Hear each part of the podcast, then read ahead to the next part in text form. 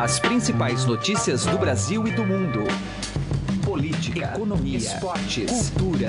Informação com a credibilidade do maior jornal do país. Estadão Notícias. Olá, tudo bem com você? Hoje é segunda-feira, dia 7 de agosto de 2017. Eu sou Emanuel Bonfim e está começando aqui mais uma edição do Estadão Notícias, nosso podcast diário com análises e informações sobre os principais temas do momento. Um dos assuntos do programa de hoje teria tudo para ser festivo. Afinal, a Chapecoense participa hoje de um amistoso contra o Barcelona, selando um gesto de solidariedade do clube catalão que começou alguns dias após o acidente aéreo que ceifou 71 vidas. O Barça foi o único clube no mundo a colaborar financeiramente com a Chape, além de convidar a equipe brasileira a disputar o troféu Juan Gamper. Mas enquanto a Chapecoense encontra amplo respaldo na comunidade futebolística e na imprensa para se reconstruir, familiares das vítimas do trágico acidente reclamam da falta de amparo e explicações do clube de entidades como a CBF e a Comebol. Nós entrevistamos Mara Paiva, viúva do ex-jogador, técnico e comentarista Mário Sérgio Pontes de Paiva. Junto com Fabiane Belli, viúva do fisiologista Cezinha, também morto no acidente, elas criaram uma associação para ajudar as famílias que também perderam entes queridos naquele voo do dia 28 de novembro do ano passado. Segundo Mara, após oito meses da tragédia, as famílias seguem sem apoio psicológico e financeiro do clube. Daqui a pouco a gente ouve essa entrevista. Ouça também nesta edição as expectativas para a semana no âmbito político, reformas em pauta e também uma análise sobre a grave situação da Venezuela. Agora temos uma participação ativa estreando hoje da editoria de Internacional aqui no nosso podcast. Para você participar do programa, é muito fácil. O e-mail podcast@estadão.com. Participe. Estadão Notícias. O Dia dos Pais está chegando. Você já comprou o presente? No Shopping Frecaneca, a cada 400 reais em compras, você ganha uma garrafa de vinho da Vinícola Boutique Lídio Carraro. Escolha entre Merlot, Chardonnay ou Pinot Noir Rosé. Promoção válida até 13 de agosto ou enquanto durarem os estoques. Consulte condições de participação no regulamento da promoção. Presenteia com estilo. Compre o presente do seu pai Pai no Shopping Frei Caneca, Rua Frei Caneca, 569. Este produto é destinado a adultos. Estadão Notícias.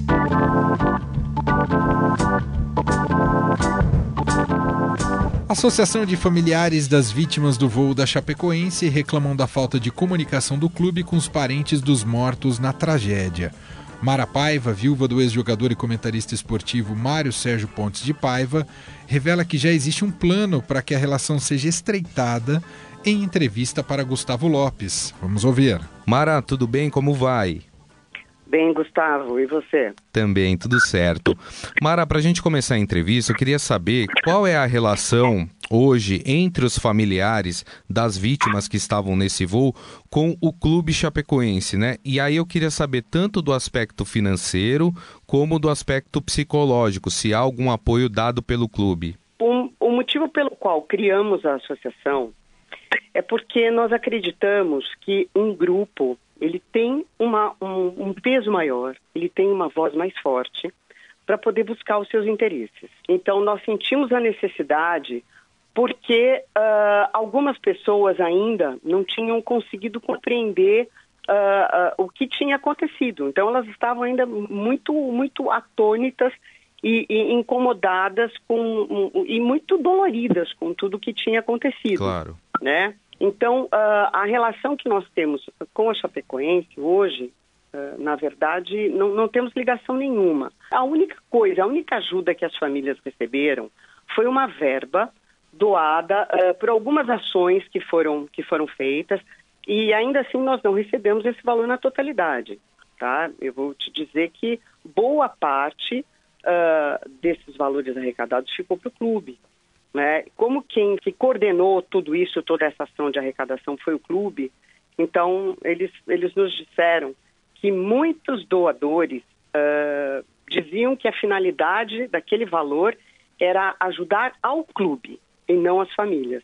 Entendi. Com relação a apoio psicológico, uh, as pessoas ainda, as famílias ainda não tiveram uma ajuda psicológica. Eu queria também saber uh, a sua opinião e também o, como o, isso está sendo tratado. A, a Chapecoense inicia nesta segunda-feira alguns amistosos na Europa para promover o clube, angariar, dinheiro para a reconstrução também do clube, enfim.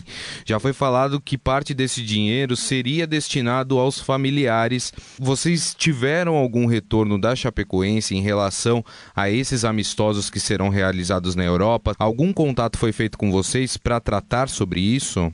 O clube efetivamente não nos deu nenhuma informação disso, tá?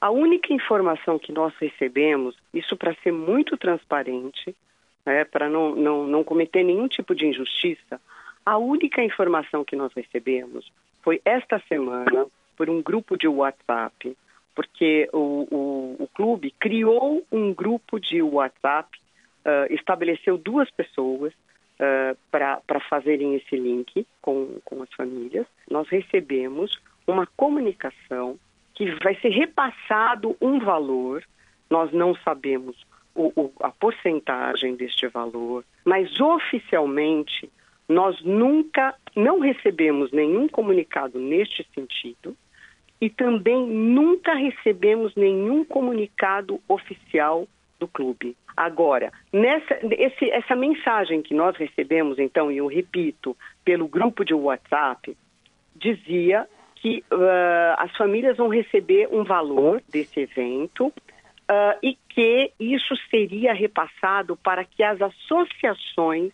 passassem para as famílias. No, a nossa associação não vai trabalhar com numerário.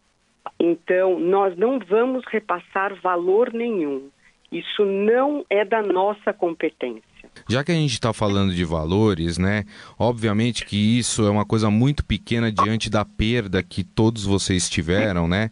Mas eu pude reparar que na página de Facebook da associação, é, muitos torcedores do clube estão acusando a associação de ganância por exigir esse respaldo também financeiro aos familiares. Eu gostaria que você me falasse como é que você vê essa situação. Nós não podemos fazer nenhum tipo de, de, de julgamento nesse sentido, porque são tantas emoções que se misturam, porque com um acidente uh, dessa magnitude, né, uh, eu, eu, vou te falar que eu acredito que eu ainda, uh, em, em, alguns momentos, eu ainda paro e penso, meu Deus, será que isso realmente está acontecendo comigo? Uhum. Será que isso realmente está acontecendo com a minha família?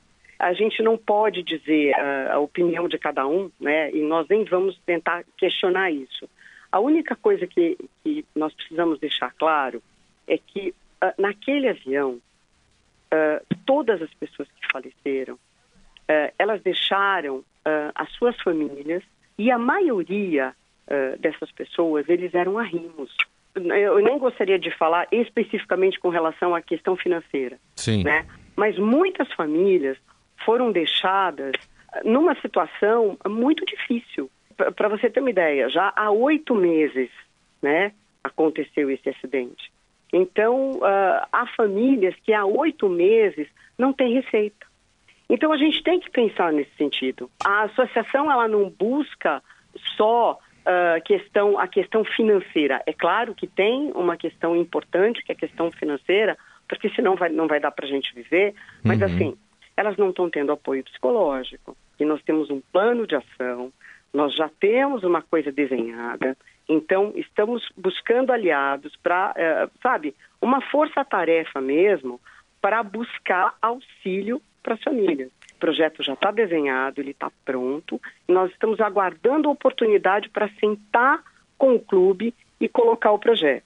Uh, e nós também, uh, nós, nós queremos que o clube continue o seu trabalho, continue o seu movimento de reestruturação, entendemos que foi um golpe duro que eles receberam também. E em relação à empresa Lamia e a indenização devida das famílias por causa do acidente, vocês têm notícia do que está acontecendo, de como esse processo tem sido trabalhado? Não, não sabemos. Nós sabemos sim que a Lamia hoje, uh, uh, a saúde uh, financeira dela é muito ruim, né? Eu não sei nem se, se a empresa ainda existe.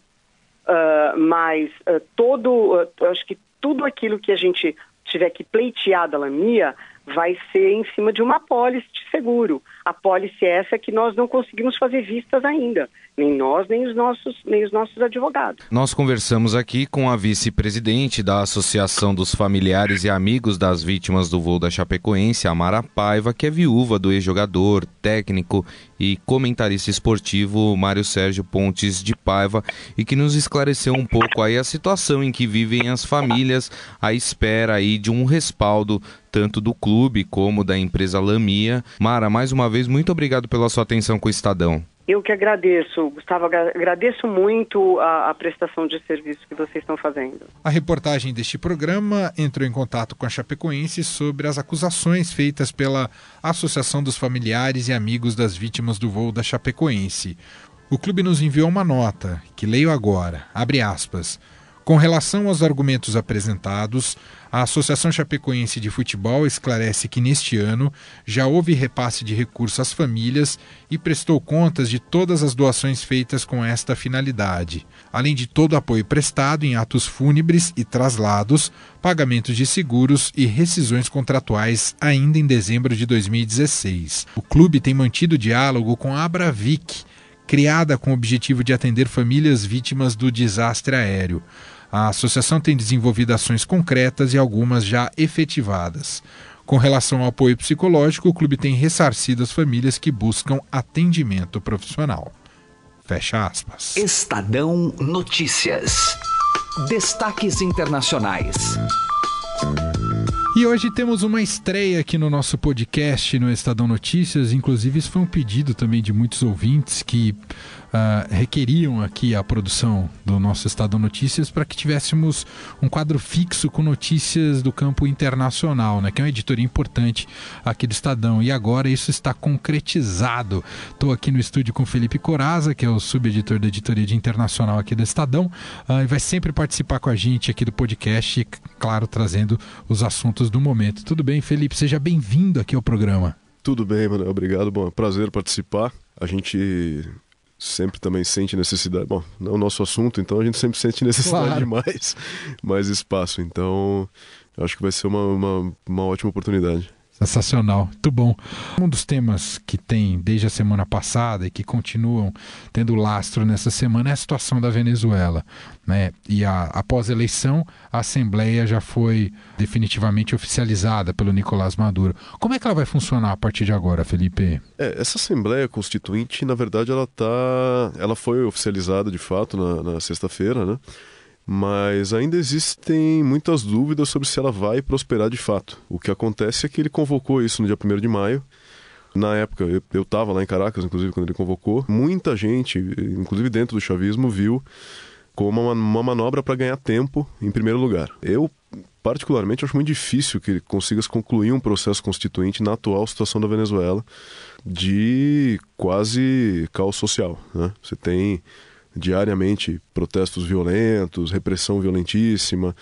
É difícil concluir um processo constituinte que é um processo ultra complexo é, é, num ambiente desse. Mas, é, imaginando-se que, que, que, ela funcione, né, ela vai ter o seu período para reformular toda a carta do país. Né, e ela está composta essencialmente por setores chavistas. Né, então, o que, o que se enxerga numa, numa possível conclusão desse processo constituinte é você ter de fato, enfim, a, a, a, concretização de uma constituição totalmente alinhada aos desígnios do, do, do, do Maduro. Felipe, para a gente concluir a sua participação aqui no, no Estadão Notícias, e aqui tem, tem o viés, claro, da relação com, com, os países vizinhos, né, aqui do, da, da América Latina, mas claro que isso tem o fundo econômico. Ah, o quanto a Venezuela perde fora do Mercosul? Olha, a Venezuela ela tem um, uma participação no Mercosul que não lhe dá exatamente, assim, dá alguma vantagem, mas não não significa tanto para ela, né? E para o bloco também é, é, é pouco. É, até porque o grande produto deles é, é vendido para fora, você tem uma venda pequena para países aqui, é, de petróleo. A, a, grande diferença para a Venezuela de fazer parte do Mercosul é política. Né? A questão econômica já vem caindo há muito tempo. A, a, você tem um, um, processo de isolamento do país, já se dispôs a sair da OEA, o país deixa já de ter relações com muitos países que retiraram seus embaixadores e agora com assim, um isolamento até dos países do Mercosul. Quer dizer, você deixa a Venezuela numa situação em que ah, qualquer saída da crise ah, passa a depender de uma mudança política total. Não há perspectiva de que isso se resolva com o Maduro envolvido ou mesmo com muitos dos setores do chavismo. Acho que... Bom, agradeço aqui ao Felipe Corazo, subeditor de Internacional, participou aqui com a gente. Felipe, obrigado, seja muito bem-vindo mais uma vez. Eu que agradeço, estamos aí agora para ficar. Estadão Notícias.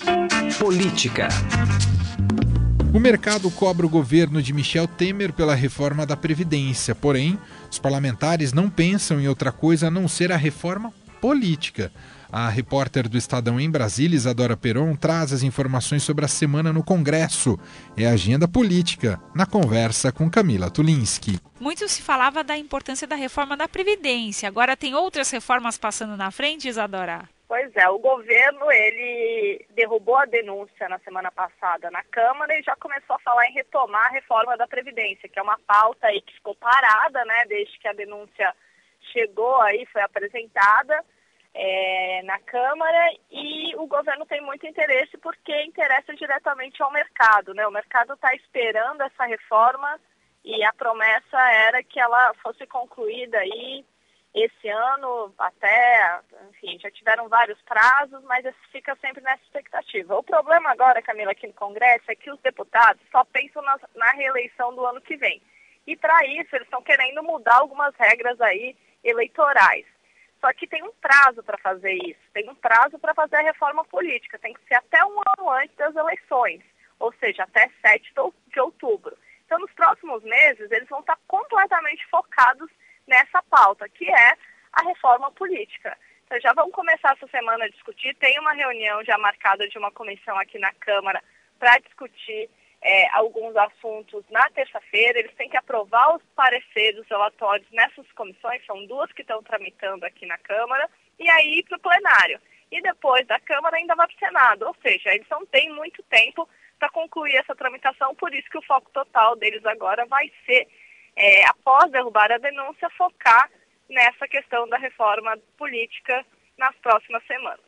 Bom, e talvez, diante de uma reforma política que seja satisfatória para os políticos, haja um ambiente melhor até para reformas da Previdência, por exemplo, a tributária, que também está na agenda, né? Pois é, a reforma da Previdência é um tema bem polêmico que já gerou bastante desgaste e, por hora, com quem a gente conversa aqui, deputados, senadores, falam que não é o momento de mexer nela, porque, enfim, eles estão saindo aí de um momento de desgaste, né, votando aí para derrubar a denúncia contra o presidente Michel Temer, uma denúncia apresentada por corrupção passiva. Então está todo mundo já à base desgastada com esse processo. E falo, aí o que eles falam assim, vamos agora mexer com esse tema, que é muito complicado. Não estão mostrando muito, apesar de ser a pauta do governo, apesar do governo insistir que ela é prioritária, os deputados e senadores ainda estão aí receosos é, em mexer com isso. Eles falam até mesmo que a reforma tributária que começou, que vai começar agora a ser discutida, pode ser votada antes da Previdência. Então, assim, o calendário da Previdência, apesar do, do ministro da Fazenda, Henrique Meirelles, falar que quer essa reforma aprovada até outubro, pode não ser bem assim. A gente vai ter que realmente esperar aí como se recompõe a base do governo, né? Hoje, hoje o governo sai com uma base de 260, um problema que existe para aprovar a reforma da Previdência é que o governo não tem número de deputados necessários na base para fazer isso. Por quê? Porque a reforma da Previdência é uma PEC, é uma, é uma proposta de emenda à Constituição. Para aprovar essa PEC são necessários 308 votos no, na Câmara, dos 503 deputados. Não é pouca coisa. Depois da votação, é, da denúncia, o governo calcula aí que tem aquele voto, aqueles votos ali que votaram com o governo, 260, 270, não é uma base suficiente para aprovar essa reforma. Então, realmente, agora o governo vai ter que trabalhar nisso. O presidente da Câmara, Rodrigo Maia, falou nisso na semana passada muito, de que o trabalho agora é de recomposição da base. Tem aí a dúvida sobre o que, que vai fazer com o PSDB, né, o partido que é, quase metade da bancada votou contra o presidente Michel Temer. Eles têm quatro ministérios, o Centrão está pressionando porque está de olho nessas pastas. Então, tem muita coisa aí para ser acomodada antes da reforma da Previdência realmente voltar a ser uma pauta é, factível né, na Câmara e no Senado. As informações com a repórter Isadora Peron, direto de Brasília. Obrigada, Isadora. Boa semana para você. Obrigada, Camila. Boa semana também. Direto ao assunto, com José Neumann e Pinto.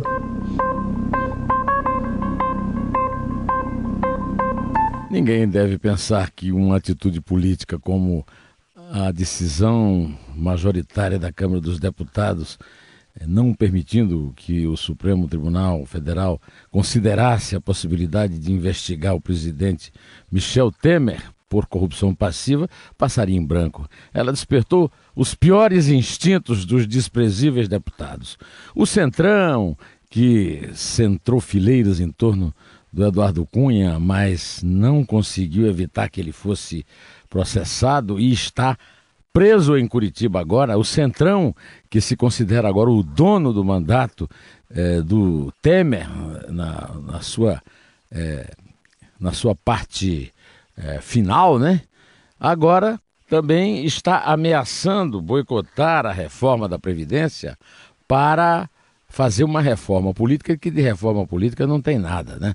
É uma tentativa de salvar a pele dos deputados pilantras e fazer com que o exemplo deles se espalhe sobre os que ainda não se abastardaram, né? E com isso eles querem o voto tal do distritão, que é um atraso, e sobretudo a suprema canalice de tirar 6 bilhões de reais do bolso do cidadão para pagar suas aventuras eleitorais em campanhas bilionárias que não têm necessidade de ser assim, a não ser para favorecer a corrupção, como tem acontecido no Brasil.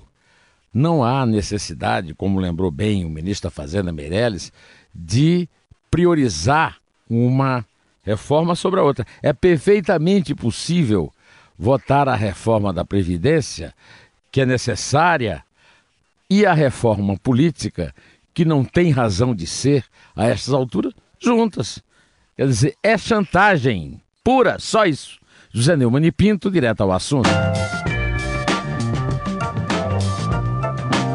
O Estadão Notícias desta segunda-feira vai ficando por aqui.